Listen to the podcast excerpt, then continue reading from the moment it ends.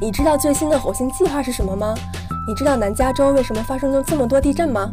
快来科技与生活找寻这些问题的答案吧！科技与生活，充实科技知识，带来生活方便。刘登凯、黄欣怡、张梦文共同主持制作。各位听众，大家好，欢迎收听美国金华之声广播电台《科技与生活》谈话节目。我是主持人刘登凯。今天的主题是城市交通改善之道。我们的嘉宾是美国 KOA 公司的总裁兼执行长，而且是洛杉矶 Diamond Bar 的市议员林希志林先生。他的英文名字是吉米林，那我就称称呼他吉米。他在这个工程界是一个非常非常有名的，许多人在公路方面的话都知道他这么一个受人尊敬的一位人物。不管在技术管理和行销方面，都有非常多的经验和超人的一些见解。因此，我们就城市交通的改善向他请教。这是我们下面几个星期谈交通运输的一个开始。嘿，吉米你好，你好，刘刘博士你好，谢谢你就讲的报了这个这个呃经理讲的那么那么好。其实呢，我也只是一个工程师而已。您是一个杰出的工程师，对不对？那我刚刚讲的都是事实。这样子，要不请您向我们的听众问声好，然后介绍一下您自己好吗？是。啊，各位观众，大家好，我叫林喜志，英文名字叫 Jimmy Lin。我呢是一九七零年从台湾到美国来求学的，所以在这儿一晃了已经四十八年了。那这一辈子呢，干的就是搞工程方面的东西，跟设就是设规划跟设计。那我的专长呢是这个运输工程 （Transportation Engineering）。所谓运运输工程呢，有时候呢，啊，很多人不知道它的定义是什么。这个简很简单哈，运输工程它就有一个简单的的定义呢，就是 moving people and moving goods，运货跟运人，就这两个东西。所以我们呢，主要是啊规划跟设计这种公共设施来运货跟运人。OK，那我现在请你来讲我们的交通改善，这个找对找对人了嘛，对不对？那今天我们班的我们的节目分成四个部分。第一段呢，我想请你说明一下这个目前为止交通拥挤的情形是怎么样？这是一个世界性的问题。我在洛杉矶，我们都在洛杉矶，我们知道这个非常头痛的问题。但是全世界到底多严重？您旅行非常多，也可以给我们报道一下这方面的问题。第二段呢，我想请教您一下。这个在解决方面来讲，我们可以分成一个短程的，一个长程的。我们先在这个第二段呢，我们说一下这个短期的有没有什么事情我们自己可以做的，或我们城市可以做的，在短期方面的。那么在长，那么第三段呢，我们就谈一下有关这个长期的有没有什么解决的办法。所以基本上在第二段跟第三段，我们讲这个短期跟长期的一些。那我想这个第四段呢，我就在闲聊的当中，那我看过您的背景，我觉得。你的心路旅程，这个人生非常非常精彩，做了很多人梦想的事情，但是在你这里的都实现了。所以对，尤其是你的生活态度，不管是年轻人或年长的，我想都有很大的帮助。我想我们这一期的节目呢，就搬这个第四段呢，稍微时间多一点，这个机会非常难得，所以我这方面想给你请教一下。我想我们的听众呢，这个方面也非常非常有兴趣。那我们先讲一下这个第一段，我想问题，请问你。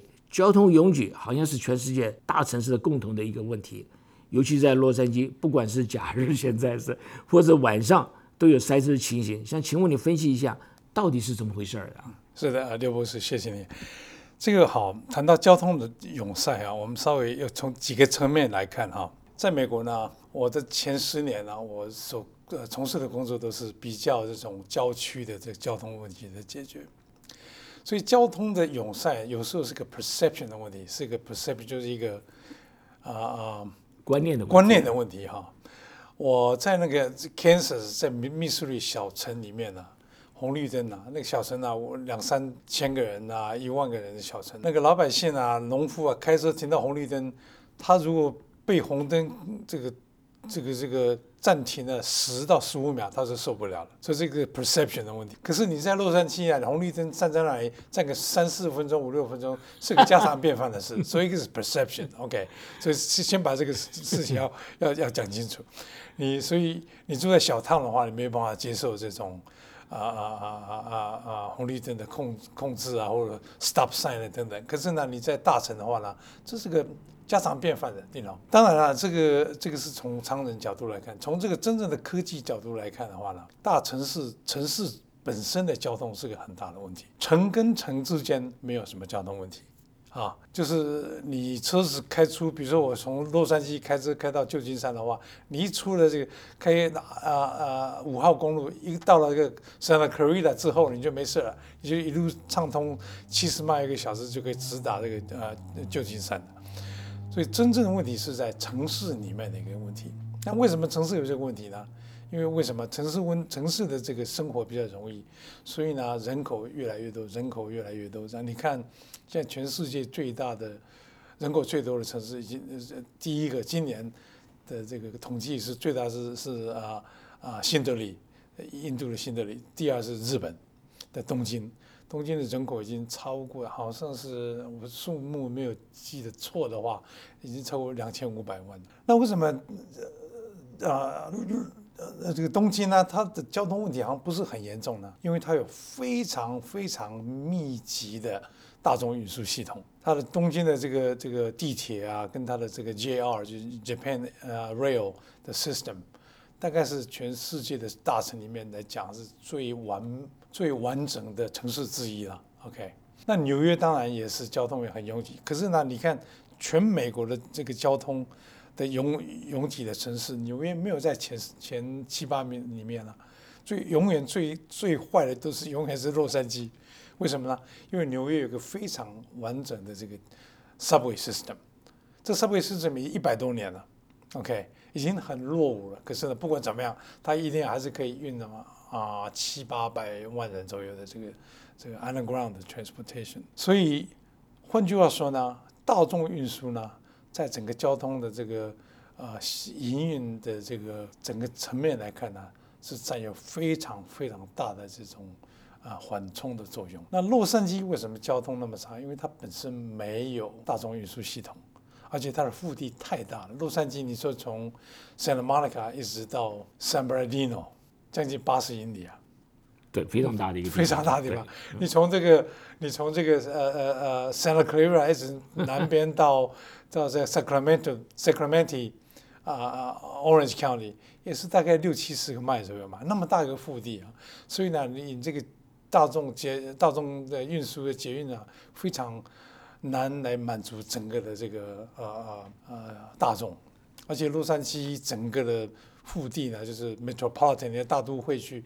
也有才一千八百万人口，也不是个小城，you know，所以大家怎么办呢？就靠开开车来来来解决这个问题的。所以这是个很很呃呃这这个现实的问题。那我像我们现在以别的地方啊，世界别的地方的这个这个交通问题来看的话，中国大陆，我大概一九九零年开始到中国大陆去，前后大概去过一百多次吧。那也帮，因为透过世界银行帮这个这个。中国大陆做一些这个交通改善的问题。一九九零年我刚去的时候，在北京，北京大概百分之八十到八十五都是自行车。那那时候没有人说北京有交通问题，大家是开骑脚踏车上班嘛，对，那车子寥寥无几，这车子看着就是交通好的很，对，好的很啊。哎，而且那个污染也有，可是它污染不是车子，是从那个烧煤炭。来的污染，you know。那现在呢？北京平常心讲，这个大概交通，我最近去这几年了，交通实在是已经没有办法忍受了。我举个很简单的例子，我这一二零零八年在那时候，北京市政府邀请我去替他们这个奥运的交通的改善的这个改善做了一个啊评估啊，我就去了。去了以后呢，我。他请我们去吃饭，从吃饭开车回去到我们住的 hotel，大概有两英里不到，两英里不到，开了四十五分钟。到最后呢，我说算了吧，我就下来用走的。走路我走回到 hotel 之后呢，车子还没有到，已经到了这种地步。那现在算有点改善了，因为它很多不同的所谓的政策问题啊。以前的奥运的时候，我们提出来。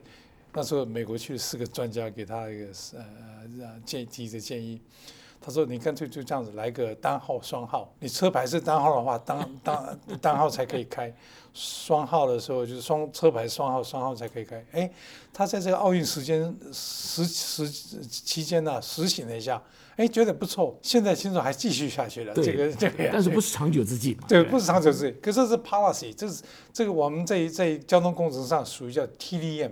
Transportation Demand Management，这也是一个，也是一个，一一个一个交通的这个政策的解决之道之一啊。所以北京的话，就把所有的脚踏车变成汽车。原来脚踏车只要一个一点点的地方，现在汽车就很大的地方，对不对？对对。所以就造成一个问题的。问题对对，而且呢，车子现在是，如果以前是一个人一部车，一自行车，现在是一家一部车子，你看。不得了，这个北京呢，最大最大的问题在哪儿？北京的容量啊，这是我这个数目字是好几年前的，哦，最近没有啊没有注意到这个数目。北京的车子啊，你把所有的车子摆在路上的话，它路面还不够，那就是它车子的这个 这个 capacity 这个这个这个呃所占的面积。比它所有的路的面积还大，所以一定会塞车，一定会塞车。对，理论上对就可以算得出来。呃，真真正的数目我不太记得了，反正我记得是看过这么一个数据。对，我在台北的时候，有有人说我们这个台北很多人骑摩托车，对，他说这摩托车造成这个交通的混乱。嗯。那他们就鼓励说，那这样子大家开汽车好了。对。结果开完汽车以后，那那个面积又又又变大了，那交通就更更差了，是吧？对。后来还好台北有捷运，对不对？对对。那我想请问你，洛杉洛杉矶为什么没有捷运呢？我洛，因为好，这要这要这追溯到好几十年前以前的事情了。因为美国是个这个 car culture，车子的文化，you know。美国最早的车子啊，就六十年代、五十年代，刚刚二次世世界大战之后啊，开始呢，把这个整个的这个社会的心态变成一个 suburbanize，大家迁到郊区去啊，多漂亮大房子，对。所以，可是你上班还是在城里面，怎么办呢？一定要车子嘛。所以呢，那时候就大兴土木盖这个高速公路，盖这个地铁。那时候啊，美国的这个一啊，一九五一九五六年吧，这个。啊，Highway Trust Fund 就是艾森豪当总统的时候，开始就说从汽车开始收汽油费、汽油税，拿这个钱来盖高速公路。高速公路一盖之后呢，哎，车子越卖越多，越卖越多，所以就开始开车了。所以就产生这种文化，这东西四五六十年下来很难很难改变的。人呢就喜欢开车，你知道，这 weekend 开车到郊区去，然后呢。Week weekday 的话开车去上班，然后呢，我上次看过啊一一个一个一个心理学家的报告，他说为什么美国人 love their cars？他尤其是 men，他说美美国的男人呐上班压力很大，在台湾在家里面呢，老婆啦 太太呢又给他很多压力，所以他唯一属于自己的时间就是在车里面，这车子是他的 castle，是他的堡垒。所以他绝对不会放弃开车的，他要干嘛都行，对收音机，对，想心事，抽烟干什么随他，知道这没有人管得着。所以这个开车对他是一个非常重要的一个一段时间，这样子。嗯，这是非常有意思的一一这个想法。对，这不是我的我我的想法，这是一个心美国一个心理学家提出来一个理论，就是没。Why American love their men? American men love their cars. 我想全世界男人大概都有这个 都有这个问题，对不对？对对，所以所以这个车子很很难。所以呢，你这个 car culture 一上来之后呢，很难改变他的这个这个出行的的的的的的态度跟出行的心态。那洛杉矶呢也有这个 Metro Link 通勤火车也有啊。啊，比如说从从那个 Union Station，它有通勤火车一直到 San Bernardino，一直到到啊 Ontario。那早上上上班的时候，它的那个它的那个我们 headway 就是车车子跟车子的间距呢，大概只有每三十分钟有一班。太长了嘛，这个。对对，给他给他。可是呢，不管怎么样，我坐过几次。因为有一个我有一个朋友，他在 downtown 上班，他住在那个 Rancho Cucamonga。就有一次我跟他坐，我说你的感想怎么样？他说我每天坐看的都是同样的人，same people。所以所以啊，而且呢，呃，你讲不错，它的间距太长，所以它它的功效不是很大。OK，啊，可是它停车的地方哈都有，呃，这个这个车站呢都有很大的停车场让大家停车的。OK，那价钱其实也蛮贵的，可比起开车还是便宜的，还是便宜。所以呢，啊、也行不是行得很通。那最近啊，这两三年来啊，是非常很很悲哀的事情了、这两三年来，整个洛杉矶的这个大众运输的使用量减少了百分之二十。是这这样子的，我以为应该会增加，就会为什么会这样子？你分析一下呀。第一点，第一点，汽油便宜的，OK，汽油便宜了。第二点，这个州政府啦，这是我没有实际的资料，不过我知道从各种不同的角度来看的话，这个加州州长啊，给这些非法的移移民给他驾驶执照的，那这些人以前都是做大众运输的，现在可以开车啦，对不对？可以合法的开车啦。大家就去买那个破车，一部车五百块、一千块都可以买啊，就到处这样跑啊。嗯，所以呢，你这个大大众运输，这是那个 L A Metro 的资料，最近两年大众运输的这个使用量减少了百分之二十，哇，OK，所以这个整个把它 shift shift 到哪里去？shift 到公路去了，所以公路的这个难怪，公路这个堵塞就越来越严重了，难怪，难怪，难怪这是。很严重的一个对问题啊。对对对对对，好，我们休息一下，我是们再回来。，OK。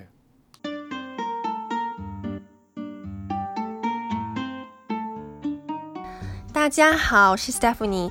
你知道吗？我们的节目推出微信公众号了，请在微信公众号中搜索“科技与生活”谈话节目，更多资讯，更多台前幕后，快来和主播互动交朋友吧！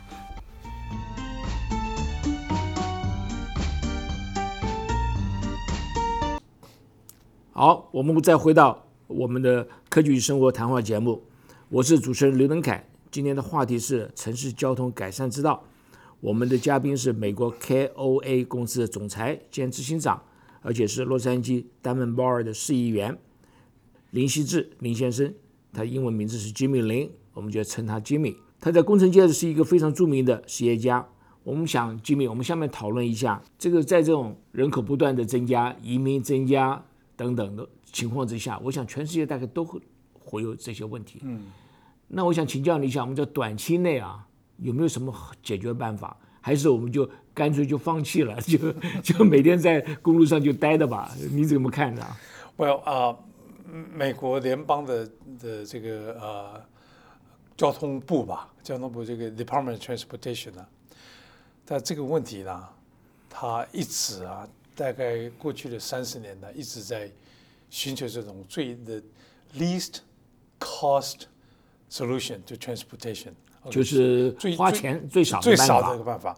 那什么叫花钱最少的办法？它有个 term 叫 transportation management。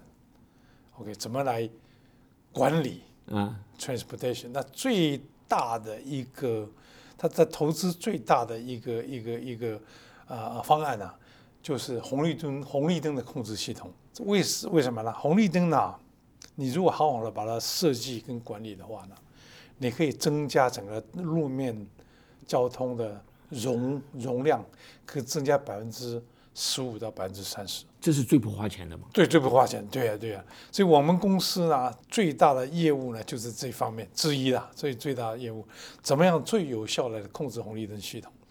它现在呢，刚以最早的时候呢，就是完全红绿灯。呃，我们这个红绿灯讲到这红绿灯，在一九一三年开始，第一个红绿灯，美国第一个红绿灯是好像是在啊、Cleveland，他在那个红那个十字路口有一个警察站在那里，看车子来的话，他就把这个呃车子从东边来，他就把红绿灯调成绿的让他走。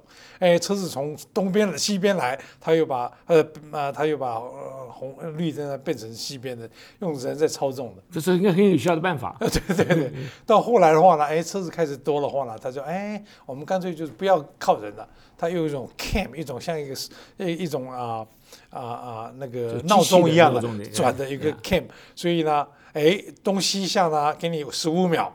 啊、南北向呢，给你一个二十五秒这样。后来发现不行啊，这样子搞的话，怎么老是车子东西向跟南北向车子老是撞来撞去的？他啊，我要摆一个黄灯，让大家知道 要警告，是这样子的所以黄灯就摆了一个黄灯在那里。所以刚开始是这样子来的，到后来的话，哎，车子越多越多的话呢，它红绿灯系统要越多嘛。可是为什么开车的话，从开东到西呢，三英里呢，怎么每次到这个红绿灯，到下个红绿灯又碰到红灯，到下红绿灯又碰到红灯，他们就想说，哎，我们要把红绿灯把它连跟连在一起吧，连贯在一起嘛。所以在第二次世世界大战呃呃之后呢，第几个最最早的 concept 就是这 coordination，红绿灯连贯怎么样呢？就是用那个 cam，你这个有点像像 timer 一样的，每一个的计时器，每一个啊十字路口都有计时器，把它连贯在一起，是不是？哎。你这个车子开一个小时三十五英里的话，从从这个路口到那个路口大概要十五分钟，所以我到啊要十五秒钟，十五秒钟之后呢，这个红绿灯就变成绿，让你过了这样子。所以这种一种 pre time 就是已经已经 set 好的一个红绿灯系统这样。后来发现，哎，这东西它的这个呃有效性也不是很好，因为什么呢？这个东西你完全是一个。整个车队从东到西、北到南，可是呢，你在路口路口之间还有这个车子进进出出啊，一进进出出的话，把整整个车队的秩序都搞乱了嘛。所以就就后来就变成一种所谓的 actuated，就是啊啊 actuated system，就是你要啊啊，就是能够让呃红绿灯知道车子有没有来，就是在路面上摆那种线感应器，感应器对，actuated 开始。那 actually 的 system 开始弄之后呢，哎，效果就比较好一点了。所以现在的发现发现，哎，actually 也不行，因为 actually 的话呢，啊，就是你完全就是以感应来来来做你的红绿灯的呃的那个呃长短嘛。现在一个叫做 adaptive system，完全就是说以车的流量的多寡，用那种呃侦测的那个呃 camera 的那个照相机来侦测你的这个。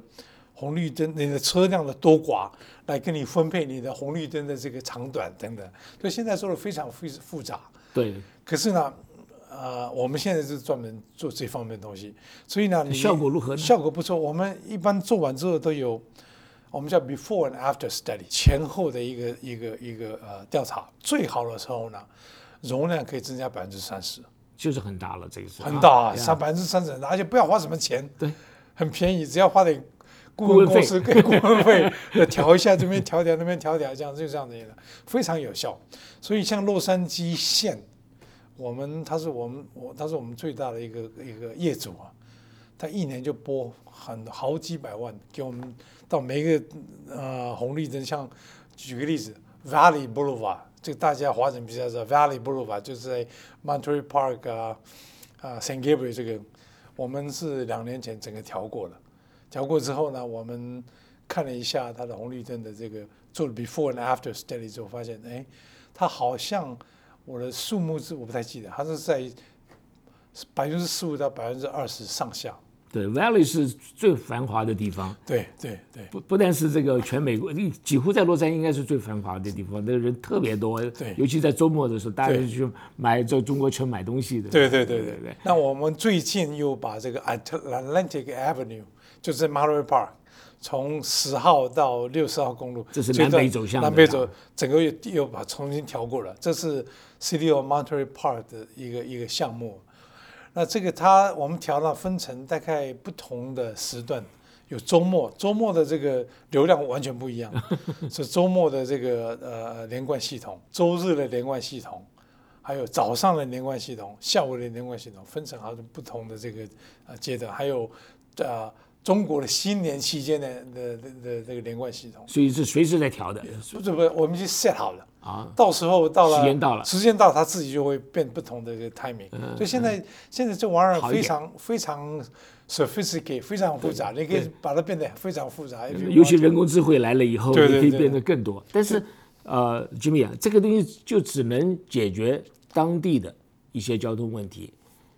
但是呢，如果我们这个高速公路的话，现在塞车很多都在高速公路上，这个好像对高速公路帮助不大。帮助不帮助不大，没有错啊。高速公路的话，一般都是城市跟城市之间这种，比如你上班从当当要开车回到 Diamond Bar 或者住住的地方啊等等。那这个东西呢，尤其在洛杉矶呃这个地方，它啊短期的短期的解决的方式呢，就是我刚刚提到的 TDM。就你讲那个 H V U H O V lane，就是那个就是多多人控制，多人控制，对对，多人乘坐的乘坐那个。这个动机其实功效也是非常有限的，非常有限。为什么呢？因为通常呢，HOV 呢，啊啊，都存在呃道路上，通常用的时候都是早上六点到九点，或晚上大概四点到七点之间，平常时间没有人用，OK，所以它的平常时间都浪费掉了，都浪费掉了。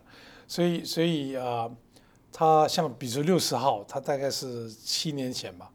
做了一个多承载的交通的工具，可是呢，啊，因为我每天走那条路，我也每天在在注意看，它的交通流量呢，啊，也不是非常好，而且它加州的州政府啊有一个法规，就是说你是电子电车的话，电电汽车的话，比如说你 know 或者啊啊啊混油的混混油的都可以用，都可以用，所以呢，这个现在混油车越来越多嘛。所以它其实到在那个这电风市里堵塞的时间也非常非常严重，非常非常的严重。所以他现在又想个办法说：“哎，我们这样来收费看看，好吧？”哎，我正想想请问你这个问题到底好不好？对，收费就是十号啊、一一零啊这样子。嗯。所以你注意看呐，十号啊，像是我们公司这里在 m l t l e Park，十号，因为它收费，而且这个巅峰时期收费价钱蛮贵的，四块八、五块多的话。用的人其实不多，用的人我看都是空的，很多都是空的，对，因为旁边都挤得要死，对，那里是空的。而且呢，其其实啊，说穿了，十号的话，因为它的收费的那路段啊，只有从啊七一零这里到十号就没有，到那个啊六零五就没有了，当中很短的很短的时间，对，所以你所省下来的开车时间顶多嘛十五分钟。所以有人愿意花五六块钱省个十五分钟吗？我认为还是有限的啦。他将来也说不定也会在你刚刚讲的六零五，再再再往前往东走。可是呢，目前据我所知道哈，呃，加州交通厅的这种改善计划，在短期内并没有把那一段摆在里面，没有把那段摆在里面。所以所以啊，我认为很可惜了，这个。啊，加州这个地方，因为它的这个收费公路呢不是很健全，像在在 Houston，它有收费公路，哎，非常健全，因为它整个连贯在一起。芝加哥是最好的例子，芝加哥的城市里面交通啊啊交呃的的这个呃高速公路系统几乎都是高呃收费公路，因为我以前呃在 Kansas City，我有个办公室在在芝加哥，我芝加哥工程做很多很多。它所有都是收费收费公路，所以呢，它连贯在一起的话，那就好好办事。实际上，在芝加哥开很多人都不开车子，它就是很好的这个地下铁了这些交通工具在。芝加哥市内没有错，市内可是芝加哥的它有有通勤铁路，也有通勤铁路，可是芝加哥的郊区呢，开车人还是很多。可是它是利用这种收费公路啊啊，所以呢，这个收费公路，而且这个他们很 tricky 的。那收费公路吧，万一有车祸，有什么有什么堵塞啊，他不报告的，新闻不报告的，你报告了你就不你就不上了，他就不能收钱了。对，他以前都是用丢钱的，我记得好清楚。你现在没有，现在他有那个 pass，不用不用丢钱的。嗯，这些来讲，我们刚刚你讲的那些听起来都是一些短程的，可以很快解决问题的。但是对于长城来讲的话，我想我们就呃先休息一下，我们再回来。讲一些这个有关这个长城的怎么样做法，好不好？好，我们休息一下再回来。谢谢。大家好，南加州华人环保协会将于二零一八年八月七日至十一日在南加州圣盖博士召开第十一届洛杉矶环境论坛。本次论坛将围绕大气污染监控与防治技术展开讨论。研讨会现面向各国学者和在校学生征稿，投稿截止日期为六月三十日。详情请参看论坛网站 www.la-ef.org。八月洛杉矶，我们不见不散。